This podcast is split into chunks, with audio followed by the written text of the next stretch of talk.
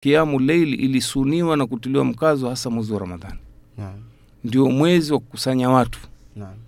ambao Mtume alifanya akaacha, alafu ikajahuishwa suna sunna hii na Saidina Umar bin Khattab. Kwa hiyo unaweza siku moja moja kaamua kumswalisha mkeo au wanao, lakini isiwe ni jambo la kudumu. La kudumu ni wewe kila mmoja kuswali kivyake. Naam. Wabillahi tawfiq. na anamuuliza mwingine anasema asalamu alaikum shekhe na mi namuuliza shekhe ye swala ya jeneza inaweza kuswaliwa bila ya udhuu akauliza kauliza ndugu yetu hivyo shekhe Naam, ukweli ni kwamba swala yoyote haiwezi kuswaliwa bila tahara, na swala ya jeneza imeitwa swala. Mtume wakati anaamrisha masahaba kumswalia maiti wao, anaambia swallu swallu ala ala aljanaza, sallu ala sahibikum, mswalieni sahibu wenu. Kwa hiyo mwanachuoni mfano Alimamu Nawi ambaye ni mmoja katika wanachuoni wetu wa madhehebu Imam Shafi umwetu Afrika Mashariki naam. amekufa kitambo katika kitabu kinaitwa Sherehe ya Muslim, amesema wazi kabisa kwamba umma umejikusanya wanachuoni juu ya kuharamisha swala bila ya tahara, swala kwa ujumla bila ya tahara. naam Ni haramu mtu kuswali swala bila ya tahara kwa njia ya maji au hata mchanga turabu, sababu ukikosa maji unatumia. Haifai kuswali bila kutumia maji kwa ajili ya kutoharisha wala mchanga wala kutoharisha wala nani. Kisha akasema wala farku baina sala alfardhiya wanafila naam kwa hili hakuna tofauti baina ya swala za faradhi na swala za sunna. Zote lazima ukiswali, lazima ujitoharishe ima na maji au mchanga kama umekosa maji. Vile vile kama vile sujudi tilawa, pia sijida ya kusoma Qurani, umefikia aya ina sijida, unaanguka chini, pia anasema lazima uwe na tahara. Unaona eh? Vile vile shukri, sijida shukri, sijida ya kushukuru unaona eh? ljanaza na swala ya jeneza nayo swala ya maiti kwamba huwezi kuswali bila kuwa na tahara bila kuwa na udhu. Kwa hiyo haya ndiyo ambayo yamekusanywa na wanachuoni. Isipokuwa anasema shekhe kuna ambao wanachuoni wawili hawa ambao ni, ni, ni wametoka nje ya mkusanyiko wa wanachuoni wote. Wao peke yao ndio waliosema kwamba mtu anaweza akaswali bila tahara. Na hoja yao hii anasema eh, fahadha madhhab batil. Shekhe alimamu nawe sa madhehebu haya ya hawa wanaosema kwamba haifai kuswali eh, si lazima kuswali na, na, na tahara anasema haya madhehebu batil. Huyu mwanachuoni wa madhehebu yetu ya kishafi.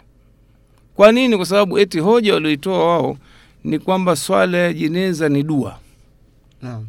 Sasa dua si lazima liwe na udhu, lakini shekhe anasema haya madhehebu batili, kwa sababu hawa wamekuwa ni shadhi, wametoka kwenye mkusanyiko wa wanachuoni wote. yeah. Unaona, kwa sababu swala ya jeneza ni swala na swala yoyote anasema haifai kuswaliwa bila ya nini, bila ya tahara. Sasa kama ikiwa sisi tosaiti ni wafuasi wa madhehebu ya Kishafi, utashangaa kuna baadhi ya watu yasemekana eti mashekhe wanasema bwana, swalini tu swala ya jeneza, hata kama mmejambiana me, huko, swalini tu. Unaona, mm. hapana. haya, kama sisi sasa tutafuata madhehebu gani? mm. Sisi twasema twafuata madhehebu ya Kishafi. Kama madhehebu ya Kishafi pia nayo wanachuoni wake wote wanasema kwamba haifai swala ya jeneza ya maiti bila ya tahara. Wabillahi taufik. Naam, na ndugu yetu mwingine hapo anauliza, anasema asalamu alaikum shekhe. Uh, anasema shekhe, anaomba uniweke sawa katika swala ya jeneza au ya Idi, watu huinua mikono kila baada ya takbira. Yani alikuwa anahitaji kufahamu hukumu ya hiki kitu ni vipi? Naam, swala ya Idi alhamdulillah, kama swala ya jeneza kwamba imepokewa imethibiti kwamba Mtume sala sallam alinyanyua mikono kwenye takbira ya kwanza tu katika takbira zake alizo alizokuwa anazileta siku ya Idi, akinyanyua ya kwanza tu basi, tofauti na mazoea tuliokuwa nayo kwamba kila takbira zikiwa ni saba, basi kila takbira nyanyua mikono, kila takbira nyanyua mkono. Kwa hiyo inafanana swala ya jeneza na swala ya maiti katika ku, ku, kutonyanyua mikono isipokuwa takbira ya mwanzo. Naam. Naam, na mwingine anauliza anasema, assalamu alaikum shekhe, niliwahi kusikia katika kipindi hiki hiki kuwa kunuti ya swala ya asubuhi haifai. Je, vipi kuhusu kunuti inayoletwa kwenye Uh, hili nadhani jana tulilijibu tulilijibu ili swali juzi shekhe. haidhuru kwamba tulikariri tena kwamba kuleta kunuti kwenye Swala ya kwenye witri. swala ya witri inafaa lakini kana yakunutu ahyana mtume ilikuwa sio kila siku analeta kunuti Naam.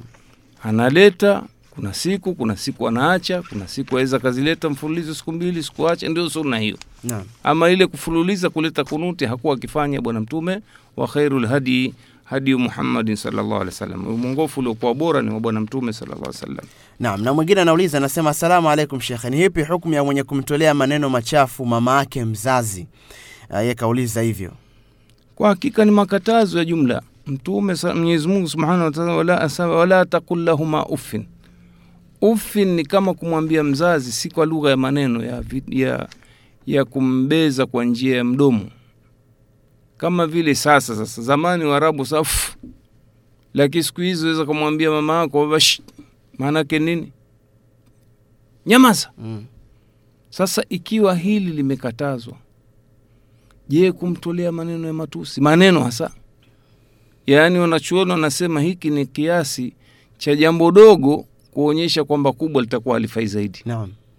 Ikiwa dogo limekatazwa kumtolea mm, nani lugha mbovu mzazi wako, je kubwa? Na je kumpiga, jambo ambalo lipo leo vijana wa siku hizi. Shawahi kuona mtu apelekwa mahakamani kisa kampiga mamake na wala si mlevi.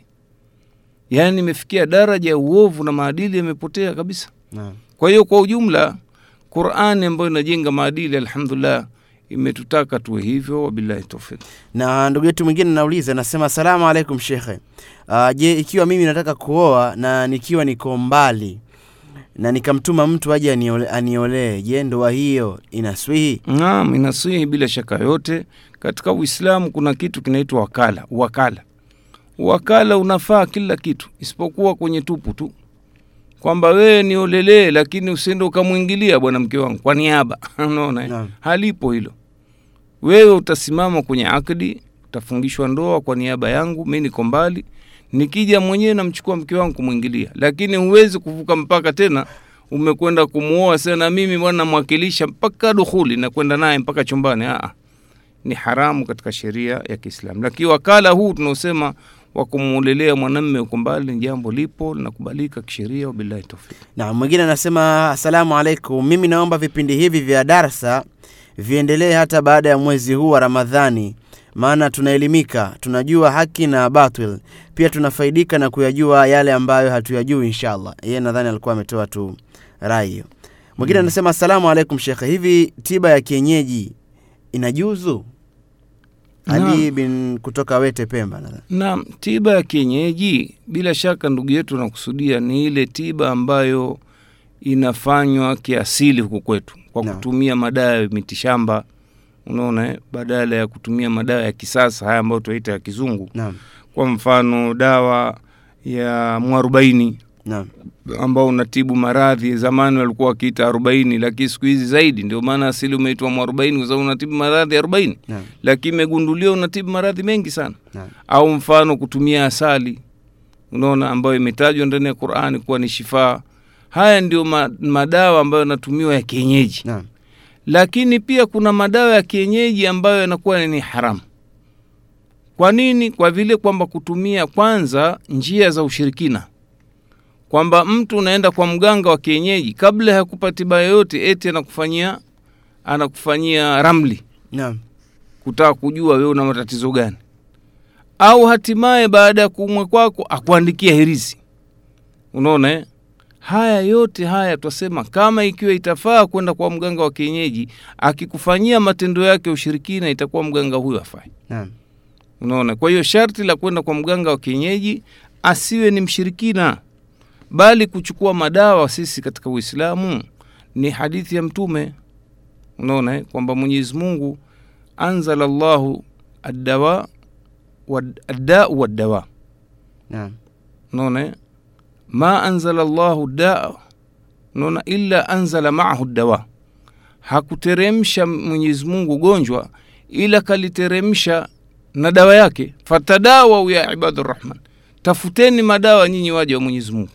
Kwa hiyo kutafuta dawa kwa njia namna hii si tatizo lakini pasiingie ndani yake matendo ya ushirikina. Wabillahi tawfik na mwingine anauliza anasema asalamu alaikum shekhe mababu zetu walikuwa wakifuga majini wao wameondoka majini wananiadhibu mimi wakidai ahadi aliyokuwa akitende- wakitendewa na babu yetu nitimize na mimi. Je ni halali? Yeye ni ali wawete pemba ndiye ambaye kauliza swali hilo shekhe E, kama ikiwa wamekutaka wewe kukutimizia mambo ambayo walikuwa watakao wewe utimizi waliokuwa na mababu yao wakiyatimiza, hapa hukuyataja?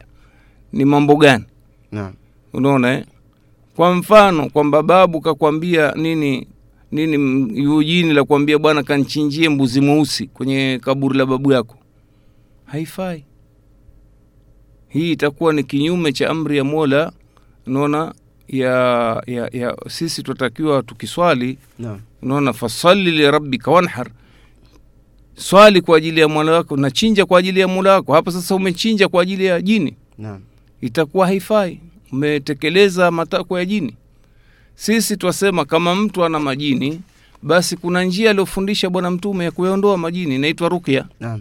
Unatafuta mtu ambaye ni mtaalamu wa kusoma visomo vya halali vya kisheria vilivyopokewa kwenye sunna na kusomea majini yanatoweka. Naona unaona eh? Si tunaamini kwamba njia hizo zinafaa. Unaona kwa hiyo hii njia ya kwamba eti kataka ulazima ahadi gani? Hebu jaribu kueleza tuone hiyo ahadi ambayo naam. eh, wabillahi tawfik Ah, ndugu yangu nadhani uh, unaweza ukatoa maelezo mazuri huenda ukapata msaada mzuri pia. Anasema asalamu alaikum Sheikh, swali langu ni, kwa, ni kwamba mtoto wa nje ya ndoa hamrithi babake. Je akifa mama yake akaacha mali harithi? Ma bila shaka huyu anarithi kwa sababu tuna hakika kwamba huyu ni mamake naam. Yule baba anashindwa kumrithi kwa sababu hatuna hakika baba yake. Naona eh? mtume anasema alwaladu lilfirashi. Mtoto ni yule anayepatikana katika ndoa sasa huyu hakupatikana katika ndoa. Yeah. kwa sheria ya kiislamu hata amefanana mia kwa mia fotokopi hawezi kurithi. Yule haitwi baba yake. Kwa nini? Kwa sababu ha- hakumwoa kwa hiyo huyu mwanamke hata kama hakuolewa yeah. lakini tuna hakika kwamba huyu mama yake kamzaa huyu. Yeah. Unaona, eh? watu wameshuhudia kwamba hii mimba alikuwa nayo na kamzaa huyu. Kwa hiyo akifa huyu mama atamrithi. Lakini baba sore hawezi ku, kurithiwa. Naam, na mwingine anauliza anasema, asalamu alaikum shekhe, uh, naomba kuuliza, unakuta mume Mwislamu mke Mkristo na anapika futari ya huyu bwana, vipi hukumu yake? Uh, shekhe kama, kama mke ni mkristo na mume ni mwislamu wameoana ni halali kwa sababu mwenyezi mungu ametutaka sisi tule vyakula vya wakristo pia. Pamoja na kwamba hiki si chakula cha mkristo kwa maana eti kakinunua yeye. Nimenunua mimi mume mwislamu yeye ni mpishi tu. Na lau kingelikuwa ni chake yeye maadamu chakula chenyewe hakina ndani yake haramu hakina kilevya hakina manyama ya nguruwe. Pia tumeambua tule wataamu ladhina utu lkitab hilu lakum. Na chakula cha wale waliopewa kitabu yaani mayahudi na makristo ni halali. Kwa hiyo sioni mimi maadamu umemuoa kwa njia ya halali kuacha kula futari yeah. na unaweza kula. Kwani wewe ukienda kwa mamantilie kama ni, ni, ni meri ukienda ukala futari kwake imeharamishwa. Kwa maana auza chakula.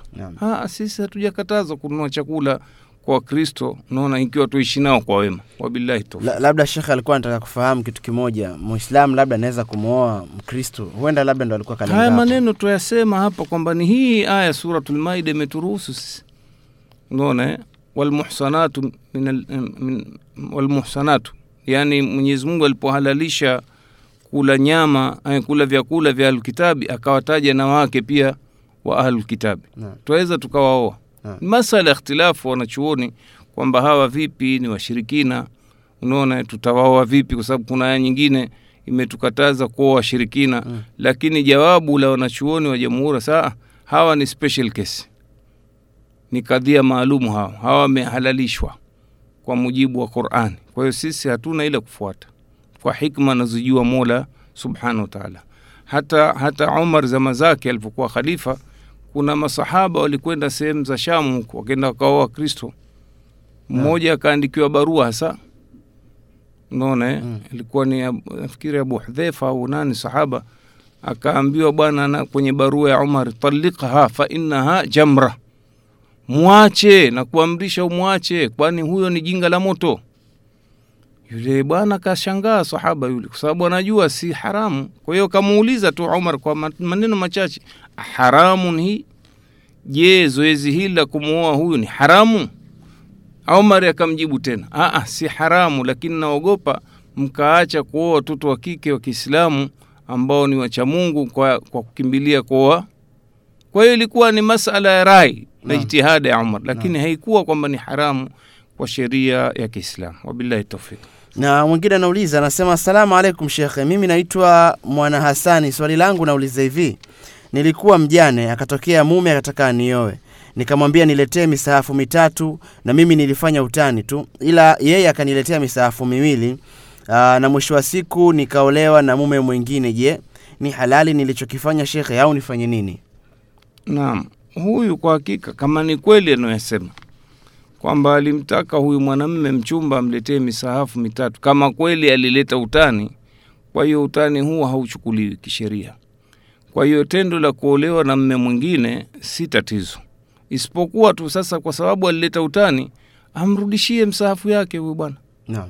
Ila mwenyewe baadaye akisema "Ah, chukua wewe hiyo misahafu, lakini maadamu umeichukua kwa njia ya utani, basi irudishe. Hukuwa na hukuwa serious katika kuitaka ile misahafu, na yeye kakuletea kiutani pia vile vile, kwa mujibu wa utani wako. Kwa hiyo wewe unatakiwa urudishe ile haki ambayo ine, ine, ni, ni ya watu ile, lakini ndoa yako na mme mwingine ni sahihi bila sosote nam Naam, na ndugu yetu huyu naye anauliza, anasema assalamu alaikum shekhe. Uh, anasema assalamu alaikum shekhe, je, ramli ni sawa na x-ray? Uh, kwa nini watu wakiumwa hawamtegemei Mungu bali huenda hospitali kufanyiwa vipimo? Ndivyo ambavyo lilivyokuja swali li Sheikh, tafadhali. Naam, bila shaka, alhamdulillah, ndugu yetu hapo ufahamu wake umekuwa mdogo, kwa sababu anajaribu kulinganisha baina ya x-ray ya hospitali na na na ramli. Naam, Unaona eh?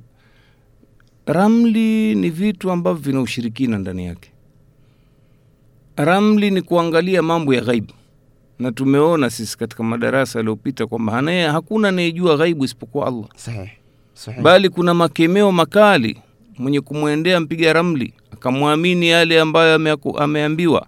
Basi huyo mtume asema fakad kafara bima unzila ala muhammad. Amekufuru yale ambayo ameteremshiwa muhammad. Mm. ramli ni tendo la mtu la kujifanya ajua mambo yaliyofichikamana Lakini x-ray si kitendo cha mtu ni mashine ambayo inapiga picha kikwelikweli katika mifupa. Na mionzi yake inaingia moja kwa moja mpaka ikajua fupa limevunjika au la. Mm. si masala ya kubahatisha. Ni kitu jipicha kweli linapiga mionzi yake linagundua kwamba fupa lile limevunjika. Sasa vipi utalinganisha x-ray na na na, na, na, na, Na ramli. na ramli? Unaona eh? halafu yeye akasema kwamba kwa nini watu wakiumwa hawamtegemei mungu bali huenda hospitali kufanyiwa x-ray vipimo? Hapana. Kumtegemea mungu mtume katufundisha maana ya kumtegemea. Anasema lau annakum tatawakkaluna ala llahi haqqa tawa- tawakkulihi la razakakum kama yarzuku taira taghdu khimasa wa taruhu bitana. Anasema lau kama mtamtegemea mwenyezi mungu kweli kweli atawapeni ruzuku kama anavyomruzuku ndege ndege anatoka kwenye kiota chake asubuhi katika hali ya tumbo ni tupu no. na anarejea jioni tumbo limejaa sasa vipi kamtegemea ndege mwenyezi mungu kwa yeye ndege kutoka kuhangaika no. kenda hangaika kutafuta chakula Sahe. hivyo hivyo kwenye kumtegemea mungu kimatibabu wewe mgonjwa ni wewe kutoka kwenda hospitali Mm. na kutafuta sababu za kisheria Naam. Sio kwenda kwa waganga kwenye sababu zisizokuwa za kisheria za kishetani. Mm. kule unakwenda kutafuta sababu kweli unapimwa damu inaonekana ina vidudu vya malaria. Haya wewe kwenye bao la ramli unaweza ukagunduliwa una vidudu vya malaria? Haiwezekani. ni mambo ya kubahatisha. Naam. sasa huwezi kulinganisha kumtegemea mungu huku kisheria kulikokubalika na kutegemea hiyo e, nani x-ray yako ya kienyeji hiyo. Wabillahi tofiki na swala jingine hapa anauliza ndugu yetu huyu anasema assalamu alaikum shekhe. Uh, naitwa muhamedi kutoka sahare tanga. Nauliza eti ipo hadithi ambayo mtume muhammadi salllahu alehi wasallam amesema wasomeeni yasini maiti wenu? Na kama ipo je tuwasomee wakati gani? Ndivyo ambavyo ilivyoanza hadithi hiyo shekhe. Naam, hii hadithi inasimuliwa ni hadithi, lakini ukweli wapekuzi wa hadithi wamegundua si hadithi kweli. Hii ikrau yasin ala amwatikum, unaona eh? Wameipekua wanachuoni wa hadithi, wamekuta ni hadithi bomu dhaifu, haiwezi kuwa ni hoja. Kwa hiyo matendo yanayofanywa na watu kwamba eti wanamsomea mtu anayekaribia kufa surati Yasini halijathibiti hilo, na haya utaona pia imeandikwa na wanachuoni wengi akiwepo Shekh bin Bazi. Kuna kitabu chake ameelezea mwanzo kabisa juu ya hadithi hii inayotegemewa kwamba watu wamsomee maiti Yasini, anasema hadithi hii haikupokele hai si sahihi. Kwa hiyo jawabu ndio hilo kwamba hii si hadithi ya kutegemewa. Naam. Na anauliza mwingine hapa anasema uh, assalamu alaikum shekhe. Uh, swali langu kama umechukua udhu alafu kila nyama ya ngamia udhu umetenguka, imekuwa ni, ni, ni swala ambalo watu wanazungumza sana shekhe. Naam, kwa hakika hiyo ni hadithi ya Mtume sala alaihi wasallam ametuamrisha kwamba tukishakula nyama ya ngamia tukatawadhi. Unaona, eh? kwa hikma anayoijua yeye hatukuelezwa. Ndio maana wanachuoni wanasema hukmu ya udhu huu ni taabudi, ni jambo la ibada. Unaona, eh? Halina sababu. Naam. Kuna wanachuoni baadhi wamejitahidi saa, huenda nyama ya ngamia ina moto sana, ndio maana katika kuburudisha mwili basi tukatawadhe. Sababu nyingi sana, lakini ukweli nyama ya ya ya ya, ya nani hii ya ngamia si najisi, hata wende ukachukue udhu. Sahihi. Lakini maadamu ni amri hii ambayo hatujui sababu yake, sisi wama alaina illa taa, hatuna ila kutii. Sahihi. Unaona amri ya Sahihi. ya Mtume sallallahu alaihi wasallam. Naam. Na anauliza mwingine hapa swali, anasema assalamu alaikum shekhe. Uh, ni Alihaji kutoka Mtakuja, Tanga. Swali langu eti ukitaka kufanya hitma ya marehemu lazima uwe na ng'ombe? Yeye kauliza swali hilo Shekh, tafadhali. Ukweli hapa muulizaji, unaona kauliza matokeo ya hitma. Sisi twasema msingi wenyewe, hitma yenyewe haifai. Haya, itakuwa tena lazima uchinje ng'ombe tena? Wacha ng'ombe, mbuzi, kuku, haifai. na. Hata kama saa mi sina nachinja kuku, ile hitma yenyewe haifai, kwa sababu hitma tumeshasema kwamba ni watu kusoma Qurani halafu wanampa zawadi yetimaiti zile thawabu zao, jambo ambalo mwanachuoni wetu wa Imam Shafii, unaona kama alivyonukuliwa na mwanachuoni Ibni Kathiri katika tafsiri yake, unaona eh, kwamba Imam Shafii anasema kwamba qiraatu mait la yas qiraatul Quran la yasil almaiti, kisomo cha Qurani hakimfikii maiti, unaona hakimfikii maiti. Kwa hiyo hili halipo kimsingi kabisa. Masala ya khitma hayapo katika sharia ya Kiislamu, ni mambo ya uzushi Naam. ambayo tunayo, lakini hayana dalili. Wabillahi tawfiq.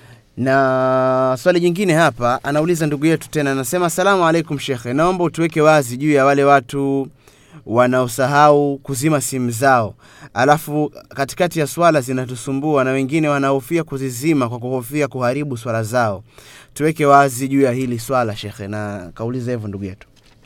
Huu ni mtihani na changamoto za ibada zetu siku hizi, kwamba watu wanaingia na masimu misikitini, halafu yale masimu yanakuwa tena yana milio ya ajabu ajabu. Naam, Muislamu anatakiwa akienda kanunua simu afanye juhudi, atafute ule mlio ambao si wa kuudhi Mwenyezi Mungu wala kuudhi wanadamu, kama kuweka manyinyimbo ya rumba, unaona, madisko, madansi no. manyimbo ya kitwaguti, unaona, yote yamekatazwa haya. Ndio pale anakuja kudhihirika ubaya wake, wakati tuko ndani ya safu mwenzetu, hiyo jisauti majisimu ya kichina haya yanakuwa na nyimbo kali kabisa, na. manyimbo mengine ya kanisani hasa yanatiwa msikitini.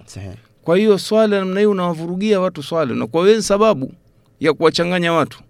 Sasa wengine haya, keshaitia hiyo simu ndani ya mfuko, mara imelia, aiacha kama ilivyo, eti nini, niki niki nikizima basi nitaharibu swala. Taibu wewe ukiacha wazi, nao haribu swala za wenzio. Mm, Unaona eh? naam, kama umesahau kitu kingine lakini ikawa sasa una ada ya kuingia msikitini na, mas, na ma, majisimu ya manyimbo sasa wengine wametafuta mbadala eti badala ya kuweka milio ya makengele manyimbo wameamua kuweka sauti ya qurani kwamba akiitwa basi aitwe na aya za qurani msomaji mzuri. Lakini hili nalo wanachuoni wametolea fatwa leo wanasema hili pia ni haramu haifai. Pamoja na kwamba inasoma Qurani, lakini wewe unaidhalilisha kwa sababu ikija ukija mwito ni Qurani ndo inasomwa, wewe ili umsikilize huyo ndugu yako alikupigia simu, utafanyaje bwana Juma? Si lazima uizime ile Qurani. Sasa waizima, wazima maneno ya Mungu ili usikilize maneno ya mwanadamu, tayari umeyapuuza. Unaona eh? Na huwezi kuifanya Qurani kuwa kitu cha kuitia watu. Ah, ah. Qurani imeletwa ni hudan linnasi wa bayinatin min alhuda, ni mwongozo kwa watu na uongofu, ni ubanifu katika uongofu. Imeletwa Qurani ili tuisome, tuielewe, tuizingatie, sio kuitia watu kwenye Sahihi. kwenye mito. Naam.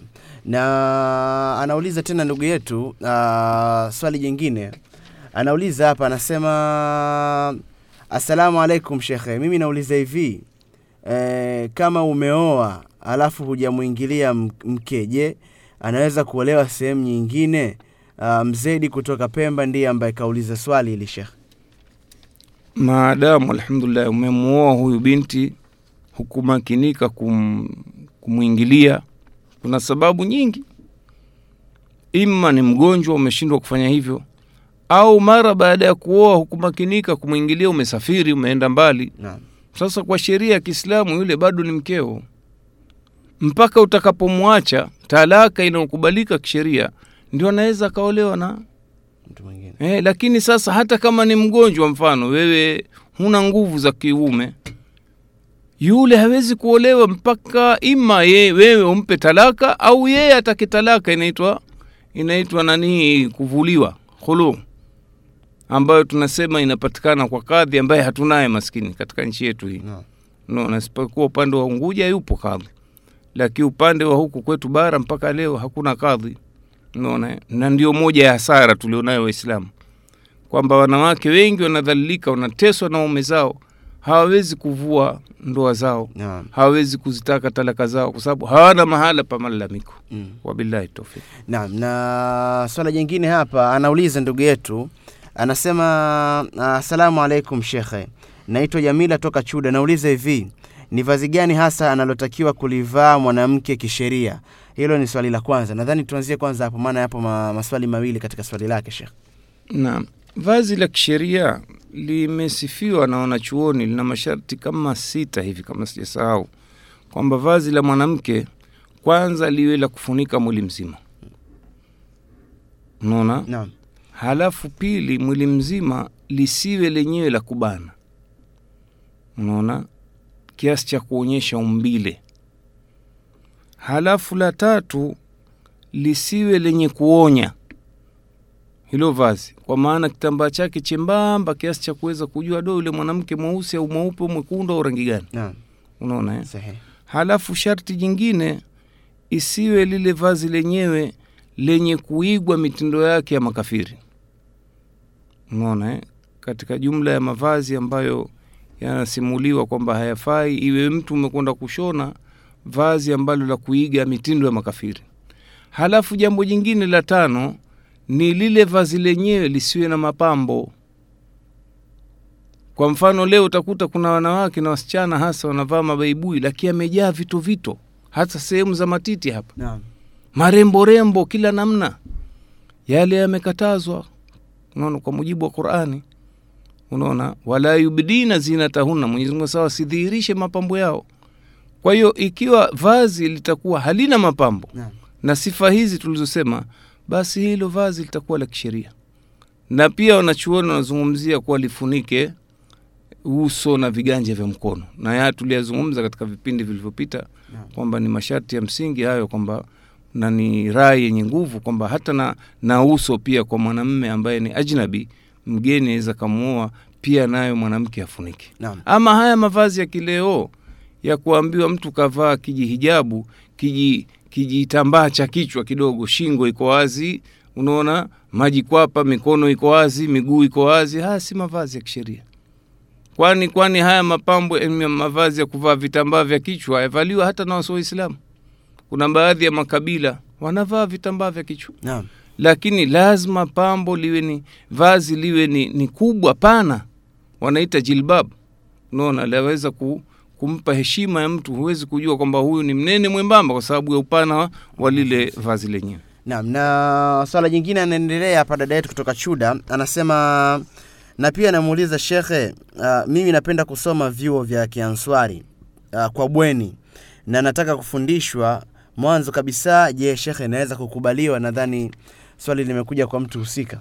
Naam, si hatuna shaka yote kwamba chuo chetu alhamdulillah kiko hapa mjini maeneo ya barabara kumi na nane kinaitwa Maadi Musalama, kinapokea wanafunzi kuanzia wale waliomaliza masomo ya primary na kwenda juu Naam. na kama ikiwa kaja msichana hajui chochote, basi kuna mwaka unaitwa tamhidi wa utangulizi, anafundishwa masomo, anafundishwa herufi za Kiarabu, hasa hapa masomo ya dini. Naam. Kama ikiwa kaja ajua chochote, anaweza kakaa miezi mitatu, lakini kama hajui kitu anaweza kakaa miaka mi- mi, mi- mi- ile ni mi- miaka mitatu yeah. kama amekuja anajua chochote. Kama hajui chochote, miaka minne au zaidi, kama mbumbumbu zaidi Mm. unaona eh? Kuna bweni na kuna masomo ya dei ya asubuhi mtu ana kwa hiyo tunamkaribisha wakati wote anaweza akaja akapewa taratibu anaonana na mhusika anaitwa mudira atapewa maelezo yote ya kujiunga na gharama zake sio kubwa kabisa. Ni gharama ndogo zimechunga hali za uchumi za waislamu na alhamdulillahi watoto wengi wanaingia wanafaidika wanabadilika hasa kimaadili na dini. Wabillahi ataufik Naam, tukiwa katika swali moja ama mawili ya mwisho uh, tuna, tuna, tuna, tun- tunamaliza na swali hili. Uh, ndugu yetu huyu ana, anauliza anasema, assalamu alaikum shekhe, mimi Khalidi Nasoro, swali langu hivi, kuhamisha makaburi mbele ya msikiti unahamishaje? Yani ndo swali letu la mwisho hilo shekhe. ni njia nyepesi kama vile alivyozikwa kinyume chake afukuliwa mwenda na masururu yenu na mashepe yenu mnafukua kama mmekuta mfano kizima kiwiliwili chake bado hakijageuka mifupa mnamuondoa kiwiliwili kile mnakwenda kuzika sehemu nyingine au vile vile mmekuta kishaanza ku, kumalizika kabaki mifupa mwahamishe ile mifupa. Halafu mnazika mna, mna na nini mna, mna, mna mchanga wake itakuwa basi mmemaliza hiyo kazi. No. ni kazi nyepesi kabisa. Sawa. haina tabu yoyote. Unaona? Wabillahi taufiq Naam, msikilizaji wa redio Ihsan FM, tayari tumefikia tamati ya kipindi chetu maalum kwa ajili ya mwezi mtukufu wa Ramadhani, kipindi ambacho kinakuwa kikihusika na sehemu kubwa mbili au uh, sehemu ambazo huwa zinakibeba kipindi hiki. Uh, sehemu ya kwanza ni sehemu ambayo huwa shekhe anachukua nafasi yake kukichambua au kuchambua mada ambayo anakuwa ametuandalia kwa siku husika, lakini fahamu kwamba tunaendelea kukichambua kitabu ambacho kinahusiana na kinazungumzia masuala ya hukmu za jeneza, ahkamil janaiz, ambacho kimeandikwa na shekhe letu Shekhe Muhammad Nasruddin Albani, na vile vile pia sehemu ya pili ni sehemu ambayo tunapokea maswali kupitia 0779 25 57 45 0779 25 57 45. Jina langu mimi ni Juma Masemo Ramadhani, na vile vile shekhe ambaye tuko naye ni shekhe letu Shekh Salim Barahiani ambaye ndiye anayezungumzia masala yote ya kidini ambayo unayasikiliza hapa Radio Ihsan FM. Nachukua fursa yangu hii kukuaga na kutakia usikivu mwema vipindi vinavyoendelea hapa Radio Ihsan kwa kusema asalamu alaikum wa rahmatullahi wa barakatuhu.